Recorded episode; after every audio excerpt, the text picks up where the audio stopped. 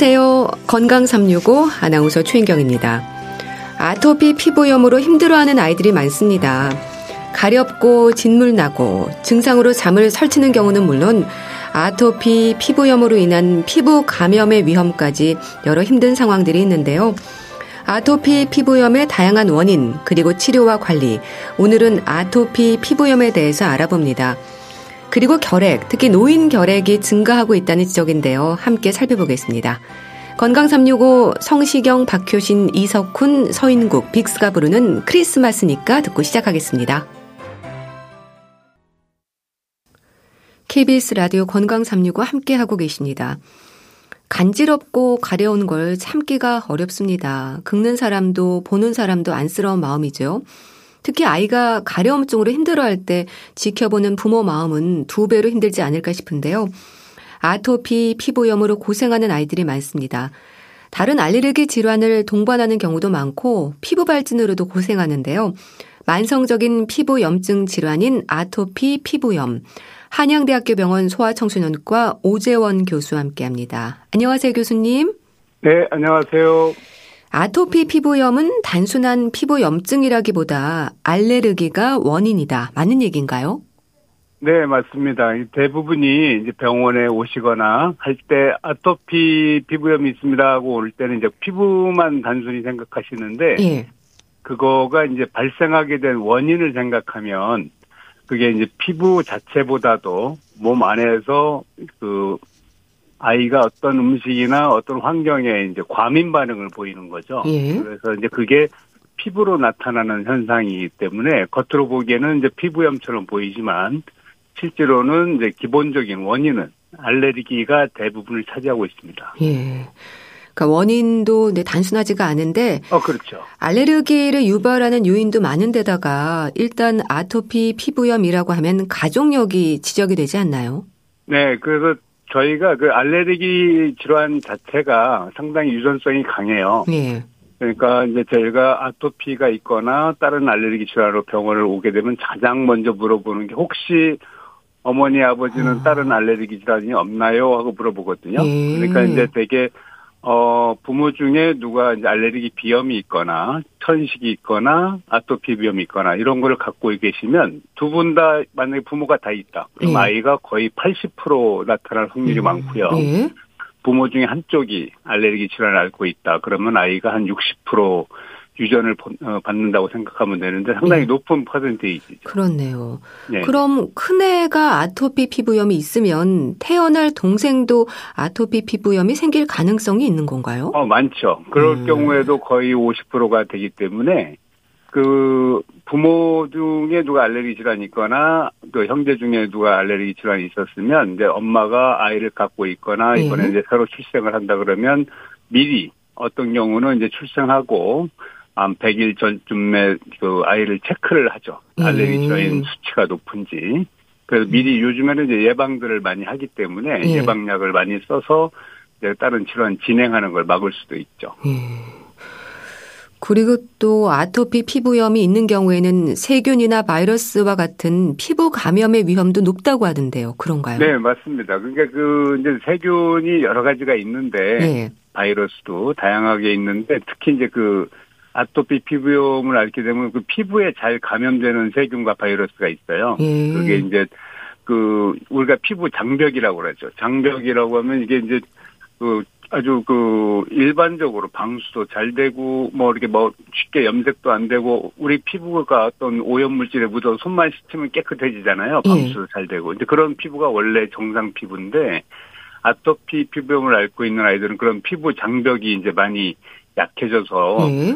그 틈새로 세균과 바이러스가 많이 침투를 하죠. 음. 그 중에서 가장 대표적인 세균이 이제 포도알 규균이라는 균이 있는데 예. 이제 포도상 규균이라고 하죠. 그런 것들이 어그 차이로 침투하게 되면 이제 염증이 돼서 노랗게 딱지를 만들어요. 예. 그래서 이제 엄마들이 볼 때 그냥 아토피니까 대부분이 알레르기 질환이다 해서 그 겉에다가 이제 그 스테로이드를 바르거나 음. 그냥 보습제 이런 걸 바르는 경우도 있는데 그렇게 세균이 침투됐을 때는 그것만 갖고 안 되고 이제 항생제 치료를 제대로 해줘야 되거든요. 예. 이제 그런 게 또 문제가 있어서 이게 정말 세균 감염이 됐나 하는 아. 거를 한번 체크해 볼 필요가 있어요. 그래서 예. 상당히 생각보다 감염률이 높아요. 음. 이 아토피 피부염이 아주 흔하죠. 소아에서의 유병률이 꽤 높은 걸로 알고 있습니다. 네, 저희가 이제 그 거의 5년에 한 번씩 전국적으로 이렇게 초등학교 아이들하고 중학교 아이들을 그 설문조사를 체크를 해보는데 예. 그 아토피 피부염 같은 경우에 어 거의 아 병원에서 아토피라고 얘기 들은 적이 있습니까 하고 이렇게 질문을 하면은 20%가 대답을 했고 아, 예, 예. 예 라고 그런데 이제 그 중에서 치료를 받고 있습니까 하면 한 12%에서 13%는 치료를 받았다고 하거든요. 예. 그러니까 대부분이 아토피라고 한 번쯤은 얘기 들어봤다는 아이들이 4분의 1 정도 된다는 얘기고 예. 어, 치료를 받았다는 거가 한 5분의 1 정도 치료를 받고 있었다 이런 얘기가 되는 거죠. 예. 그럼 한 살도 안 된 나이에서 시작되는 경우도 많은 건가요? 어 실은 그 아토피병이 그 한 살 전의 아이들이 훨씬 많이 생겨요. 음. 대개 6개월 생후 6개월 전후로 해서 이제 많이 나타나는데 되게 이제 엄마들이 생각할 때 아이가 신생아 때 나올 때는 다 멀쩡하거든요. 아주 예. 깨끗하고 건강한데 한 100일 전쯤에서 이제 아기가 얼굴이 빨개지고 막, 그, 이제 눈 뜨고 일어나면 자꾸 손으로 얼굴을 비비고 엄마가 안고 있으면 비, 엄마 뺨에 비비고 이런 아. 아이들이 많은데 예. 이제 그런 경우에 엄마가 병원을 데려가 보면 그때 이제 어, 아이가 아토피가 있습니다. 이런 얘기 하면 아니 애가 그동안에 멀쩡하니 깨끗했는데 음. 왜 갑자기 그럴까요? 예. 그 신생아 때는 어떤 우유를 먹든 엄마 모유를 먹든 뭘 먹든 반응을 안 해요. 우리 몸에서 인식을 못 하는데 그게 쭉 한 3, 4개월 먹다 보면 아 이게 나한테 안 맞다 맞다를 이제 몸에서 결정을 하죠. 예. 그래서 이제 안 맞다고 표현하는 거가 어떤 아이는 피부로 나타나서 아토피부염, 어떤 아이들은 장염이 돼서 설사 뭐 이런 식으로 나타나기 때문에 예. 그한 100일 전후로 해서 피부가 안 좋아지고 이제 습진같이 꺼트러진다. 그럴 때는 한 번쯤 체크를 해봐야 돼요. 네. 이 성장하면서 알레르기 비염이나 호흡기 질환을 동반하는 경우도 많다고 들었습니다. 더 힘들겠어요.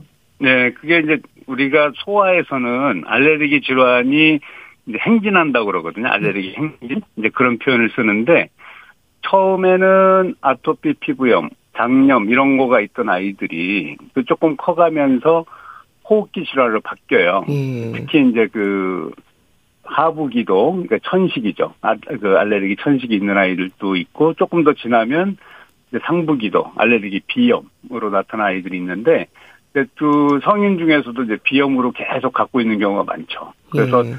아토피 피부염 때 처음에 그런 질환을 알았을 때 치료를 잘 하고 예방을 하면 그 천식이나 이런 비염으로 넘어가는 그런 알레르기 행진을 차단할 수가 있어요. 음. 그래서 요즘에는 이제 그런 예방 약제나 그런 걸 미리 이제 써서 조금 더 성인이 되거나 청소년, 청소년이 되었을 때 그런 알레르기 질환을 겪는 걸 좀 막아줄 수가 있죠. 음.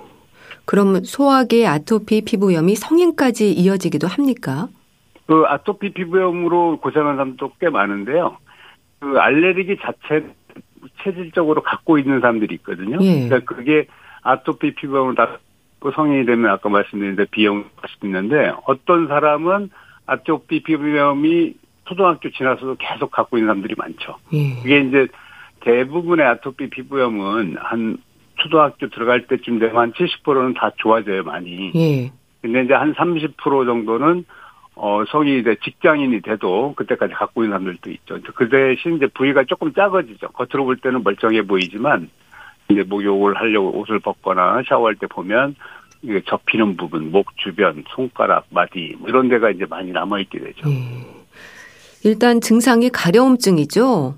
네, 가지 제일 먼저 중요한 증상이 이제 가려운 거죠. 음.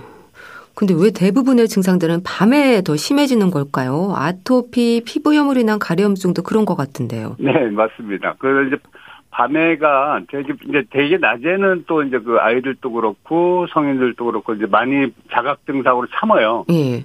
가려움이 있어도 이제 다른 걸로 정신없게 이제 지내다 보면 많이 참기도 하고 그러는데 이제 저녁 시간대가 되면 또 특히 이제 잠이 들게 되면 이제 무의식적으로 많이 긁기도 음. 하지만 예. 또 밤에 그 저녁이 되면 그 잠자리에 들거나 이럴 때 이제 그 어떤 친구 세트 그 아, 침실에 네. 친구 세트가 상당히 자극적일 때가 많아요. 특히 이제 진먼지 진드기에 그 양성 반응을 보인다든지 그런 거에 예민 반응을 보이거나 집의 실내의 습도가 이제 너무 낮거나 그 지금 요즘 같이 이제 추운 겨울날에 그 난방들을 많이 하니까 그 집의 습도가 2, 30%밖에 안 돼요. 예. 그래서 아토피 있는 집안의 아이들이 있는 집안에서는 습도가 적어도 한 50% 음. 이상은 돼줘야 되거든요. 예. 그래서 이제 그 저녁에 잘 때 특히 아이들이 많이 긁게 되는데 건조해서 더 그렇게 되니까 자기 전에 보습제를 한 번 더 발라주게 되고 예. 그다음에 이제 방 안에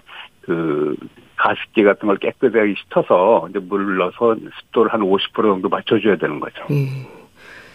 이 가려움증뿐 아니라 진물도 나고 피부가 벗겨지기도 하고 그러다 아, 더 악화되면 피부가 각질화되면서 딱딱하게 두꺼워지지 않습니까? 네네. 저희가 이제 그 아이들이 아토피 비염 있습니다 하고 엄마들이 처음 들어오면 예. 저희가 볼 때 그 피부 상태를 보면 얘가 얼마나 그동안에 고생을 했나를 알 수가 있거든요. 예. 그러니까 이제 대개 그냥 빨갛게만 되고 조금 부어 있는 정도는 이제 저희가 급성이라고 보는데 예. 만성 아토피 피부염 그러면 대개 이제 한 6개월 이상 고생을 한 아이들을 보면 피부가 많이 그 탄력성이 없죠. 피부의 탄력이 좋아야 되는데 예. 이제 특히 접히는 부분 같은 데가 아주 피부가 딱딱하게 거북이 등처럼 딱딱한 피부들이 있어요. 그런 거를 보면은 각질화가 오래되다 보니까 예. 피부의 그 탄력성이 그 피부 장벽이 많이 망가진 거죠. 음. 그래서 이제 그걸 우리가 태선화라고 그러는데 예. 오래되면은 그래서 이제 그런 경우는 그냥 로션 발라갖고 해결이 안 돼요. 음. 그 안에 만성 염증이 있기 때문에 예. 그래서 이제 그런 경우에는 그 소염제를 제대로 써서 그걸 빨리 먼저 풀어주고 정상 피부로 돌아오게 만들어준 다음에 보습대로 잘 유지하면 다시 반복하는 것만 막으면 되는데 예. 그거를 처음에 왔을 때 엄마들이 대부분 이제 우리 아이한테 뭐 요 스테로이드를 쓰지 말라, 뭐 소염제 쓰지 말라, 항생제 쓰지 말라 이러면 이제 얘기가 상당히 복잡해지는 거죠. 예. 그래서 중요한 거는 아, 그렇게 만성적으로 어떤 아이들 보면 몇 년씩 고생한 애들이 많은데 그런 경우에는 일단 그 원인부터 찾아내고 그런 만성된 부분 그런 염증 부분을 빨리 이제 해결을 해줘야 되는 거죠. 예. 근데 아토피 피부염이 참 안쓰러운 마음이 드는 게요. 밤새도록 차가운 수건으로 닦아주기도 하고 긁지 못하게 우는 아이를 붙잡고 어쩔 줄 몰라 하는 부모들이 많거든요. 네, 집안 네, 환경에서 가려움을 악화시키는 요인들도 있을까요? 네, 그게 많죠. 그리고 실제로 그 이제 저희가 그 아토피비염이 이제 뭐 어떤 그런 치명적인 질환이 아니다 보니까 사람들이 그냥 가볍게 경시하는 경우가 있는데 네. 그걸 앓고 있는 집안 아이들을 보면 너무 안쓰러울 때가 많거든요. 부모가 거의 출근을 못하는 집도 아, 있어요. 아, 네. 아예 직장을 포기하고 이제 아이를 데리고 이제 그렇게 살다 보니까 어 집안도 이제 너무 막 아주 힘들지만 집안도 엉망이 되고 막 이런 경우 많은데 네. 특히 이제 그걸 그냥 엄마 혼자 해결하려다 보면 못하는 경우가 많기 때문에 그거를 아이가 왜 그런지 원인을 정확하게 알아야 되거든요. 근데 그 집안 환경에서의 원인이 되게 많아요, 생각보다. 예. 그래서 그 아까 잠시 말씀드렸던 이제 진먼지 진드기 이제 그게 가, 검사를 해보면 거의 한 60, 70%가 그 양성이 나오거든요. 예. 그게 이제 제일 많은 데가 이제 침구 세트, 음. 이불, 담요, 벽에 이런 그 천 종류나 솜 같은 데 많이 있어요. 예. 그러니까 거의 벽에 하나, 비계 하나에 한 몇만 마리가 들어있다고 생각하면 돼요. 아, 예. 그래서 이제 그런 거를 애가 갖고 끼고 자거나 막 던지고 놀고 하고 있거나 놀이를 하고 있거나 이제 그러면 그런 것 때문에 더 심하게 악화되고 또 요즘에는 집안에서 이제 개나 고양이와 같은 애완동물들을 많이 기르니까 예. 그런 동물 털의 문제가 또 되는 경우가 많죠. 그래서 음. 요즘에는 그 검사를 해보면 어떤 아이는 이제 개가 양성 나왔는데 개를 몇 년 같이 살다 보니까 이제 거의 저희 식구죠. 음, 식구와 음. 같은 건데 그 개를 어디다 보낼 수도 없고 음. 이제 그렇게 되는 경우가 많아서 상당히 안타까울 때가 많아요. 예. 근데 이제 그래서 개에 대한 알레르기를 예방하는 방법 뭐 이런 것들이 특별하게 그렇게 많지는 않아요. 예. 그러다 보니까 개를 정말로 좀 어 어떤 친척집에 맡기거나 누구한테 줬다 해도 그 개 털이 그 집에서 없어지는데 6개월이 걸려요. 아.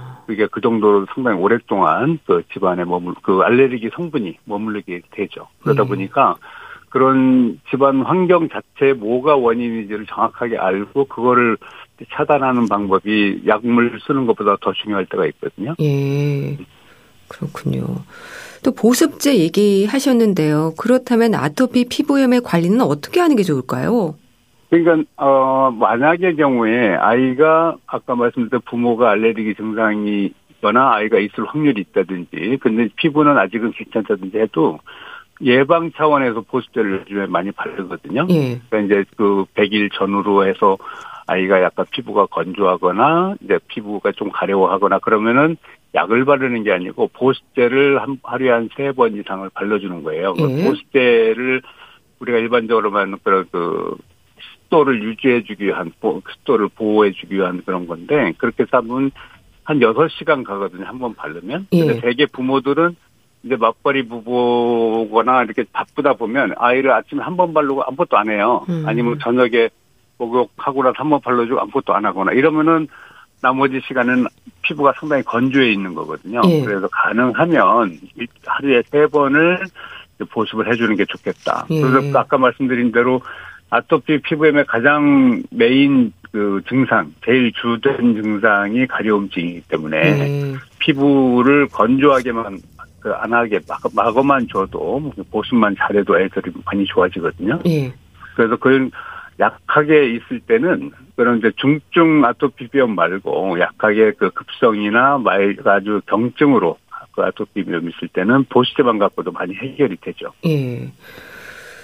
그러면 진료실에서 많이 듣는 질문이실 겁니다. 이제 목욕을 네. 매일 해도 되는지, 물의 온도는 어떻게 해야 할지, 보습제는 뭐 하루에 세 번 정도 바르면 좋다고 하셨는데 자주 바를수록 좋은지 얼마나 듬뿍 발라야 할지 아, 그렇죠. 비누는 써도 되는지 많이, 예 제일 많이 받는 질문이죠. 예. 그런데 이제 그 목욕은 매일 하는 게 좋아요. 예. 근데 이제 그 옛날에는 그 목욕을 자주 하지 말라고 그래서 저희가 이제 의과대학 다닐 때만 해도 그때 그때만 그런 시절에는 보습제라는 게 별로 좋은 게 없었고 예. 그 쉽게 말하면 피부를 어떤 그 프로텍션 이제 보호를 할 수 있는 방 장치가 별로 없었어요 옛날에는 그러다 보니까 목욕을 자주 하게 되면 이제 그런 보습제를 안 바르고 목욕만 자주 하면 피부가 상당히 예민해져요. 예. 어, 물을 많이 타면 달수록 그렇기 때문에 주부 습진도 그런 거거든요. 주부들이 뭐 빨래를 하거나 뭐 세탁을 하거나 뭐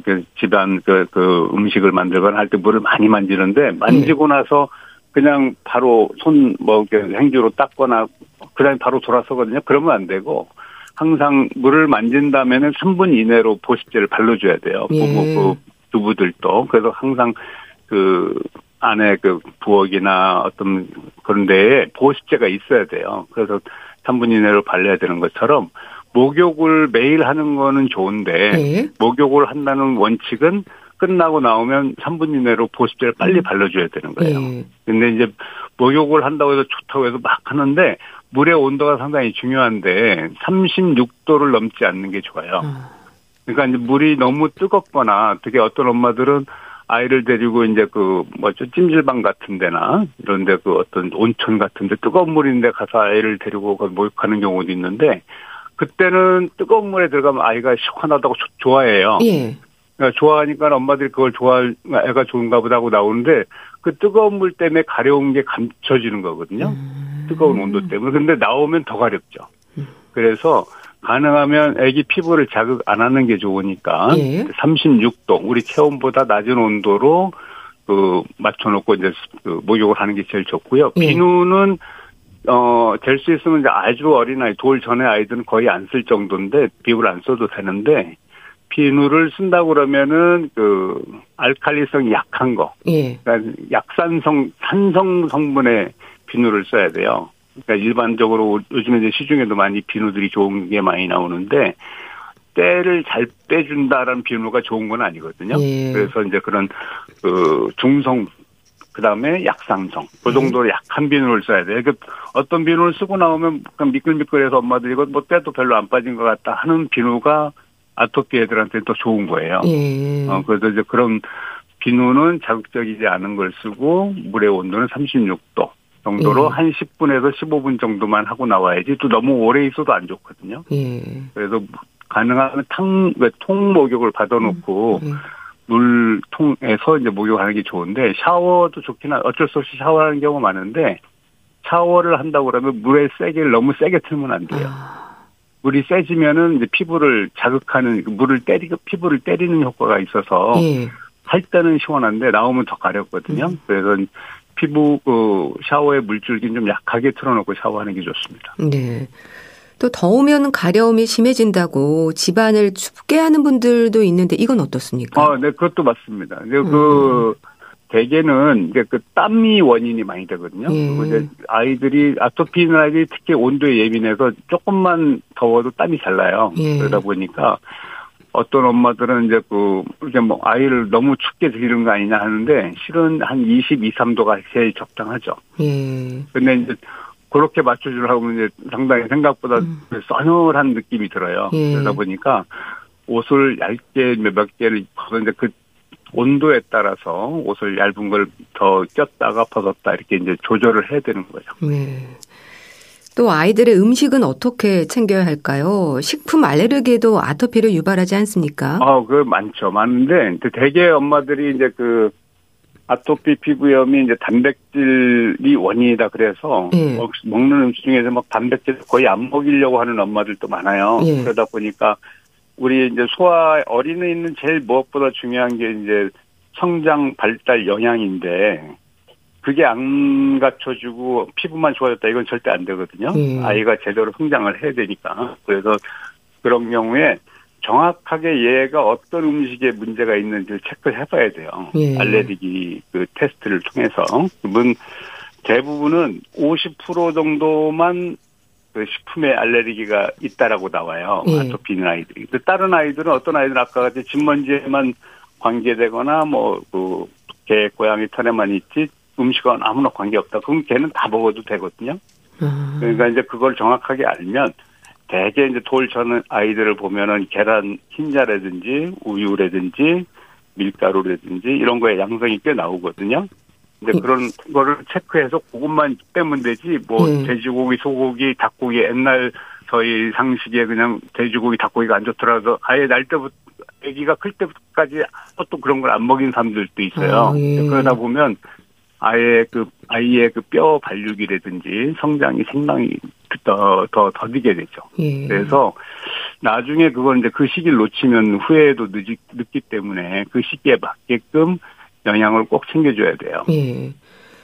유기농이 아토피 피부염 증상을 완화한다는 생각에서 유기농만 고집하는 아, 분들도 그러면. 있는데요. 그럴까요? 그거는 별로 그게 추천하고 싶지는 않고요. 예. 왜냐하면은 유기농이라고 해서 아토피를 피해가지는 않거든요. 음. 그러니까 예를 들어서 무슨 어떤 채소가 뭐 어떤 사람이 뭐 시금치에 알레르기가 있다. 근데 시금치를 유기농으로 한 걸 먹으면 괜찮냐? 그건 아니거든요. 음. 그 단백질 시금치 단백질 성분이 알레르기 유발하기 때문에 유기농이든 아니든 아무 상관이 없어요. 그래서 물론 이제 그렇게 깨끗하게도 좀더 좋고 건강한 어, 농약을 안쓴 어, 채소나 야채를 먹겠다. 근데 그거는 뭐 이해는 되는데 음. 그런 그 자체의 그 야채가 그 유기농이라고 해서 알레르기 안 생기고 그런 건 아니죠. 예.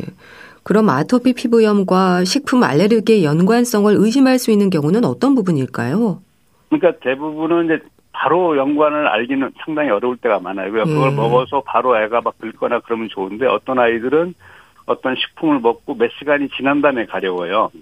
그렇기 때문에 엄마들이 되게 이제 바로 연관성을 못 찍을 수가 있거든요. 예. 그래서 아이가 쭉 먹고 있는 음식이 있는데 엄마가 이제 지금 만약에 그 아이가 한 돌 됐거나 두 돌쯤 됐는데 여러 가지 이유식도 섞어서 먹고 하다 보니까 뭘 먹고 나면 며칠 있다 보니까 더 나빠진 것 같다. 음. 알고 아이가 더 긁는 횟수가 밤에 더 많이 긁는 것 같다. 이런 일이 있으면 한 번쯤은 요즘에는 이제 아주 정확하게 그런 알레르기 테스트를 하기 때문에 하면 수치까지 나오거든요. 예. 얘가 나중에 좋아질 수 있다, 나빠질 수 있다까지 알 수 있기 때문에 그런 테스트를 받아볼 필요가 있죠. 예. 특히 이제 그런 우유나 계란, 그 콩 이런 것들은 나이가 들면서 아이가 다 좋아져요. 먹어도 돼요. 예. 근데 이제 그게 어떤 엄마들은 우유에 알레르기 있다, 계란에 알레르기 있다 그러면 걱정을 많이 하죠. 평생 못 먹습니까? 근데 그, 그건 아니고 우유 같은 경우 대개 3세에서 5세 지나면 이제 다 먹게 되거든요. 예.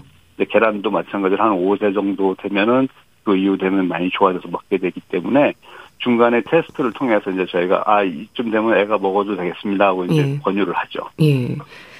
반려견 얘기 주셨는데요. 이 예. 반려견, 예. 반려묘를 키우는 집도 많습니다. 네, 많죠. 아토피 피부염으로 고생하는 아이들은 어떻게 하는 게 좋을까요?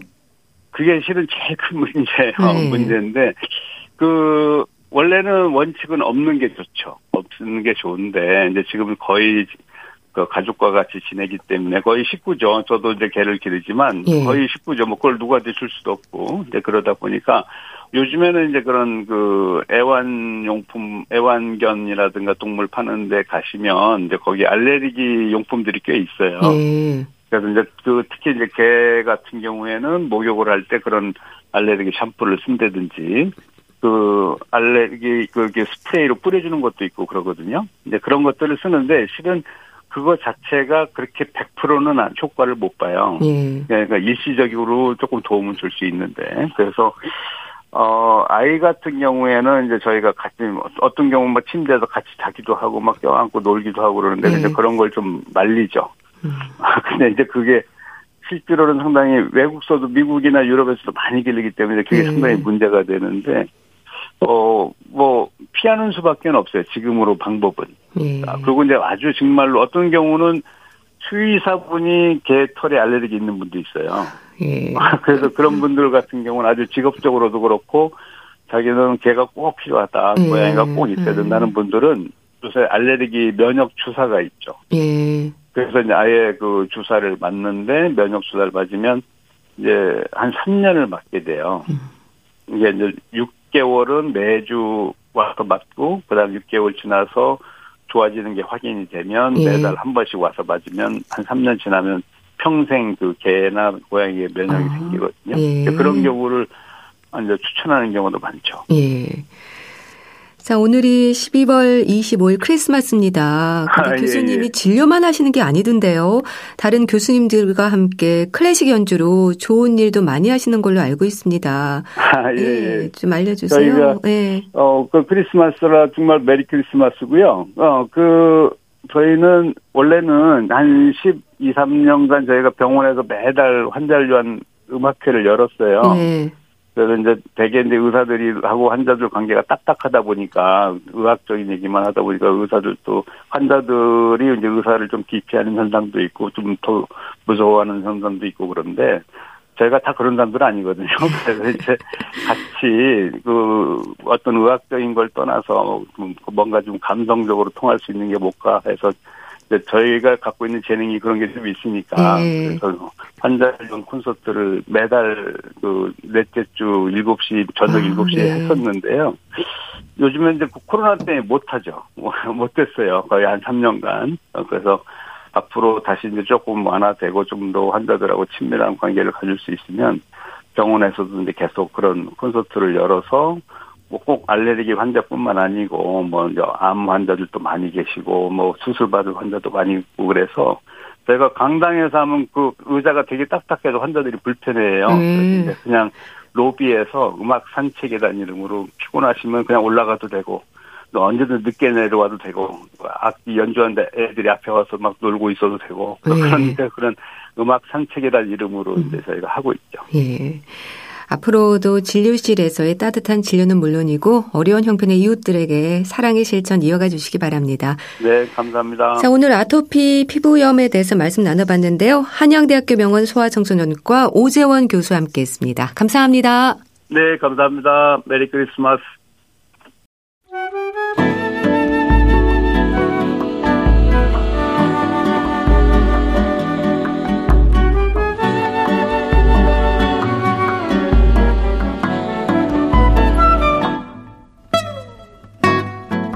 건강한 하루의 시작. KBS 라디오 건강 365.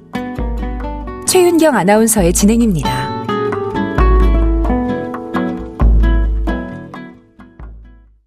KBS 라디오 건강 365 함께 하고 계십니다. 우리나라는 OECD 국가 중 결핵 유병률 1위로 지적이 됩니다. 그나마 국내 결핵 환자 수가 지속적으로 감소하고 있긴 하지만 노인의 경우는 증가세라고 하는데요. 전체 결핵 환자의 절반을 차지할 정도로 노인 결핵의 위험에 대한 관심과 관리가 중요하다는 지적입니다. 노인 결핵의 위험, 대한의사협회 백현옥 부회장과 함께합니다. 안녕하세요. 네, 안녕하십니까. 우리나라의 결핵 환자 수가 점차 줄고 있긴 하지만 노인은 증가세를 보이고 있다고 하던데요. 이유가 뭘까요? 그렇죠. 그러니까 왜 그래도 결핵 환자 수는 분명히 서서히 감소하는데 네. 노인의 결핵 인구가 크게 증가하는 걸 사실 수치를 봐도 알 수 있거든요. 근데 우선 첫 번째 이유는 65세 이상 인구 비중이 늘어나는 것 자체도 영향이 있을 것 같습니다. 네. 그래서 실제로 한 2001년도에 65세 이상 결핵 환자가 신고된 숫자가 몇 천 명대예요. 6,547명이니까. 근데 벌써 2018년도에는 15,082명, 뭐 이 정도로 증가하더니 드디어는 그 최근에 와서는 80대 이상의 경우 전체 결핵 환자의 23%를 차지하는 5,200명이 넘으니까 예. 노인 환자는 굉장히 느는데요. 방금 말씀드렸다시피 그 전체 노인 인구 비중이 늘어나기 때문에 절대 숫자도 증가하지만 또 더해서 우리나라의 경우는 독특하게도 6.25 전쟁을 겪었잖아요. 예. 그 지금 노인 세대가 그때 당시에 환경이 굉장히 안 좋았고 영양 상태가 안 좋았겠죠. 그래서 그 무렵에 집단 감염이 많이 되어서 말하자면은 왜 결핵균을 보유한 상태 있잖아요. 예. 뚜렷한 병은 아니어도 잠복 결핵으로 살다가 나이가 들어서 면역력이 떨어지니까 활동성 결핵으로 나타나는 패턴을 보이기 때문에 OECD 국가 중에서도 유달리 높은 것은 그 이유가 있지 않을까 생각을 합니다. 네. 결핵의 위험을 생각할 때 일단 면역력을 떠올리는데요. 고위험군으로 지적이 되는 부분이 있는 걸까요? 그렇죠. 결핵이라는 게 사실은 감염이 됐다 그래도 누구나 다 결핵 환자가 되느냐? 그렇지 않거든요. 10%만 발병을 한다 그럽니다. 그리고 나머지 90%는 자기 면역력이 뭐 굳건하면은 평생 결핵병으로 발병하지 않는다는 거죠. 그런 걸로 봐서는 결국 면역력과 직접 관계가 있는데 노인이 왜 고위험군이냐? 노인 자체는 당연히 노화 자체가 면역력을 떨어뜨리지 않습니까? 예. 그럴 뿐더러 동반 질환 많은 거 알고 계시죠? 그러니까 왜 당뇨병이라든지 암, 뭐 심혈관 질환, 만성 폐쇄성 폐질환 이런 것들을 갖고 있기 때문에 즉 노인 결핵 환자 61%는 동반 질환이 이미 있다고들 알려져 있거든요. 예. 그래서 이것 때문에도 면역력이 더욱 감소해서 노인은 확실하게 결핵의 고위험군이다라는 말씀을 드릴 수가 있겠습니다. 네. 결핵은 폐결핵이 가장 많죠? 그럼요. 아무래도 호흡기를 통해서 전염이 되잖아요. 그래서 결핵의 한 85%니까 거의 대부분이 폐에서 발병하는 폐결핵입니다. 예. 근데 사실은 결핵이 오로지 폐결핵만 있는 건 아니고요. 우리 몸 어디에나 균이 자리 잡고 자라면은 발생을 할 수가 있는데 예. 결국 어디에 발생하냐에 따라서 병명이 달라집니다. 가령 림프절에서 발생했다. 그러면 림프절 결핵. 척추에서 발생하면 척추 결핵, 예. 장에서 발생하면 장결핵 이런 것들을 전부 다 폐 이외의 결핵, 폐외 결핵이라고 하는데 재밌는 건요. 이게 왜 주로 호흡기를 통해서 전염이 되잖아요. 네. 따라서 폐 이외의 결핵은 사실은 타인한테 전염력은 없다라고 말씀을 드릴 수 있습니다. 네. 증상으로는 일단 기침이 지적이 되던데요. 의심할 만한 특징적인 부분들이 있는 건가요? 아무래도 호흡기를 통해서 어, 문제가 되는 거니까요. 거의 7, 80% 정도는 호흡기 관련 증상을 보입니다. 기침이나 가래 같은 걸 보이죠. 예. 이런 것들 자체가 또 왜 감기랑 다른 질환하고 구별하기 어려운 경우도 많아요. 예. 근데 어떤 증상이 있느냐? 어, 방금 말씀드렸듯이 기침 가래인데 그 중에서도 피가 섞여 나오는 혈담이 있을 수 있고요.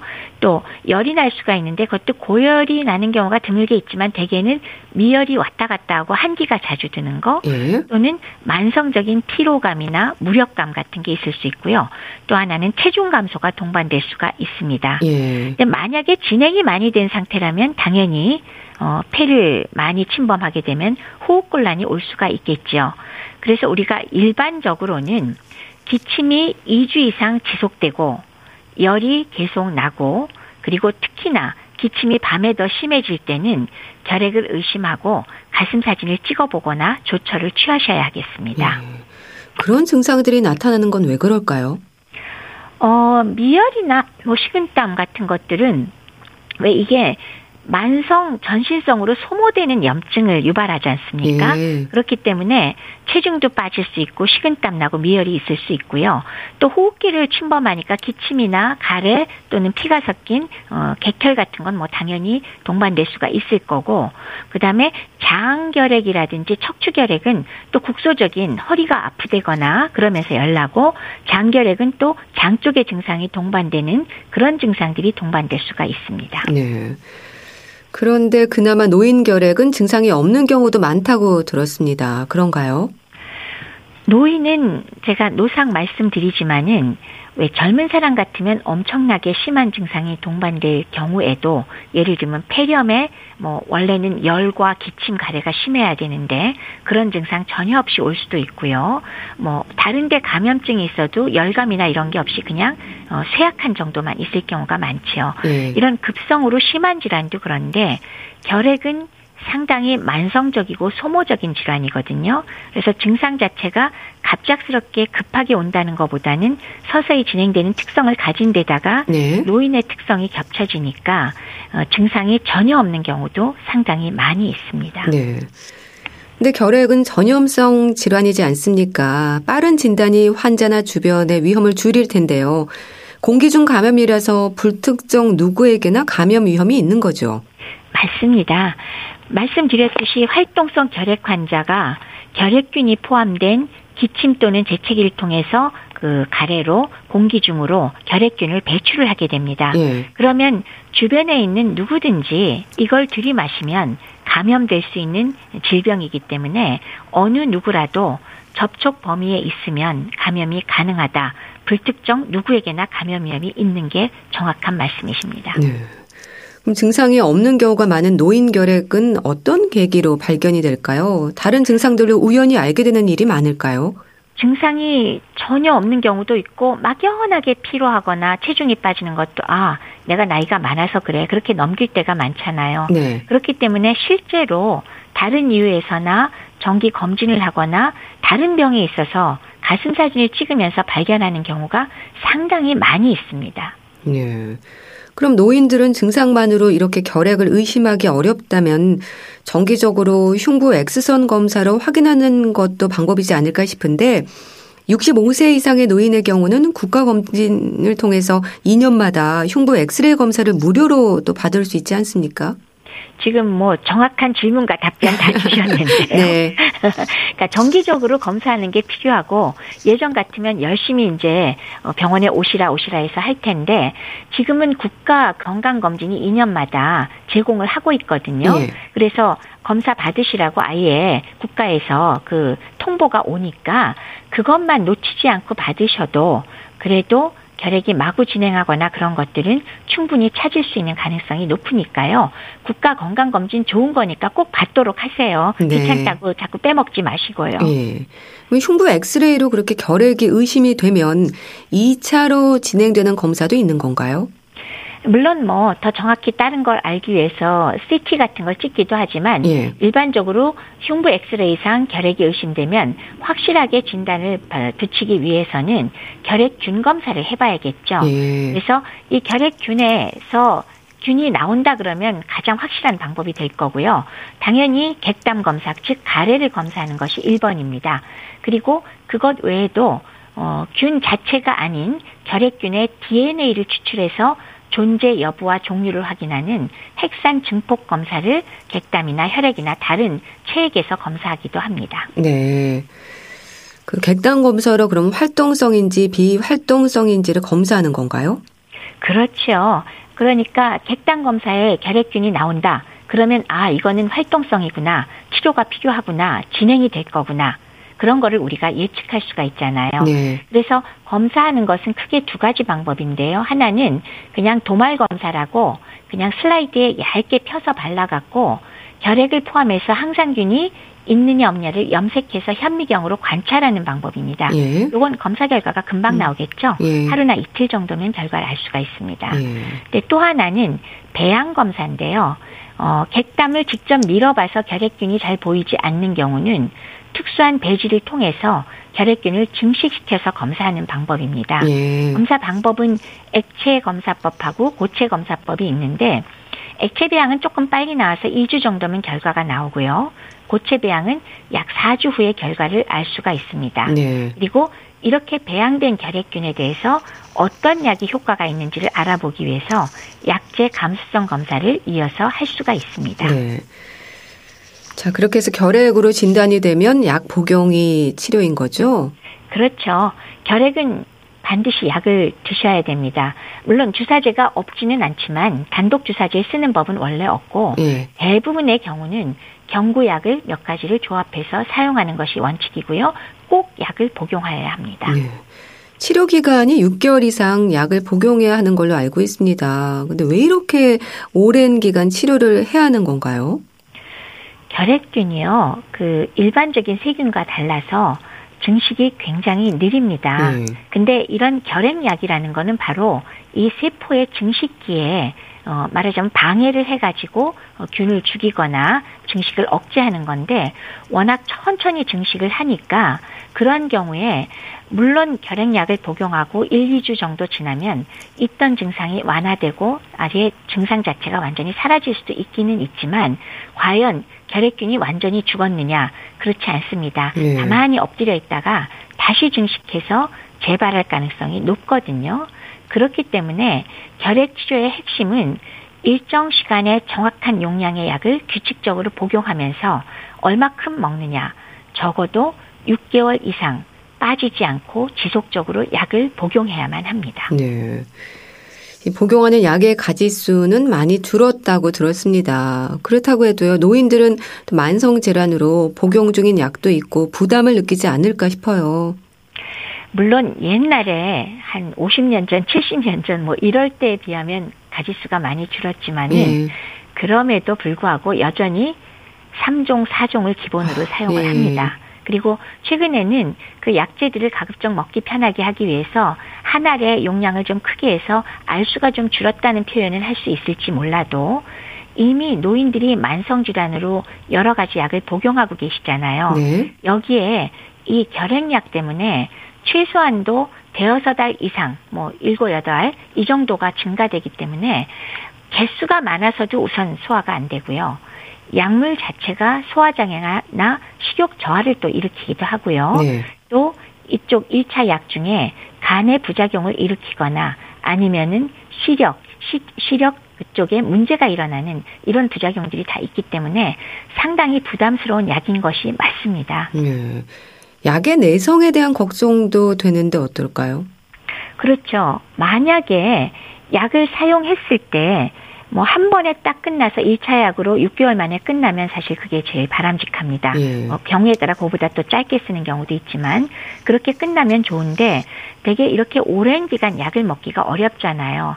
그렇기 때문에 어, 먹다가 말다가 또 중간에 증상 없으니까 이제 괜찮은 거 아닌가 하고 부주의해서 제대로 치료를 임하지 않고 소홀하게 되었을 때는 이게 존재하던 결핵균이 다시 증식하면서 재발을 하게 되는데 문제는 이렇게 재발할 때는 기존 약제의 내성을 가진 그런 결핵균이 재발할 경우가 많다는 겁니다. 네. 그래서 가장 잘 되는 1차 약제들의 내성 결핵, 다제 내성 결핵균이 어, 결핵으로 발병을 하게 될 때는 정말로 치료가 어렵게 되겠죠. 네. 어, 기간도 오래 걸릴 거고 약도 엄청 많아지고 잘 듣지도 않게 되고 그리고 어, 부작용도 많으니까 정말 문제가 많게 되죠. 치료 성공률도 5, 60%밖에 안 되니까 문제가 큽니다. 네.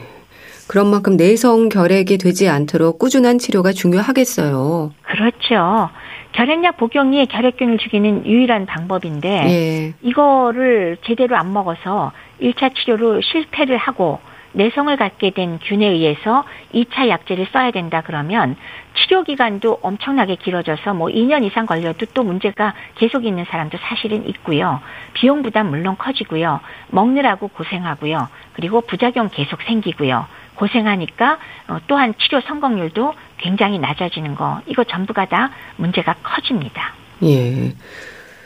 그럼 잠복 결핵은 어떨까요? 면역력이 떨어지면 드러나는 거잖아요. 잠복 결핵 감염 치료는 어떤 치료 과정을 거치게 되는 건가요?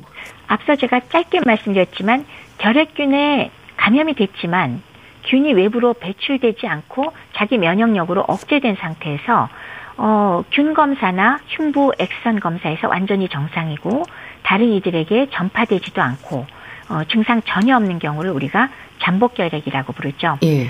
그래서 사실은 이미 치료된 결핵도 검사상으로는 감염된 것이 나오기 때문에 어, 그런 경우에 활동성 결핵이 없다는 그런 감염 검사를 반드시 해야 되는데요. 이런 경우에 모든 잠복 결핵을 치료할 필요는 물론 없습니다. 네. 근데 이 상태 자체가 아주 적지만 결핵균이 존재는 하는 거라서 예방 화학 치료라는 이름으로 어, 결핵약을 서너 가지가 음. 아니고 예. 한 가지나 두 가지 결핵약을 사용해서 수개월 동안 복용하여 결핵으로 진전되는 것을 막아보자 하는 방법을 쓸 수가 있습니다. 그렇지만 모든 잠복 결핵 감염자에 대해서 치료하지는 않습니다. 예. 그래서 향후 활동성 결핵으로 발병할 가능성이 높은 사람 그리고 어, 치료 효과를 다 고려해서 대상을 정하는데 일반적으로는 결핵 환자와 생활을 같이 하는 가족, 예. 동거인 중에서 35세 미만인 사람, 그리고 또 하나는 35세가 넘었을 경우일지라도 면역력이 특히 저하되어 있어서 결핵 발생 위험이 큰 사람들, 이런 경우에 먼저 치료를 합니다. 그래서 약제는 조금 적게 한 가지 혹은 두 가지 병합요법을 쓸 수가 있습니다. 네. 아무래도 면역력이 떨어지지 않도록 신경을 써야 할 것 같은데요. 노인 결핵 환자들의 영양은 어떨까요? 식사도 중요할 텐데요. 그렇죠. 뭐 면역력 떨어지지 않도록 하려면 일상생활 습관이 제일 중요하잖아요. 네. 그러니까 적절한 수면, 적절한 운동, 그다음에 깨끗한 환경 다 중요하고요. 그렇지만 가장 중요한 게 역시 영양이 되지 않을까 싶습니다.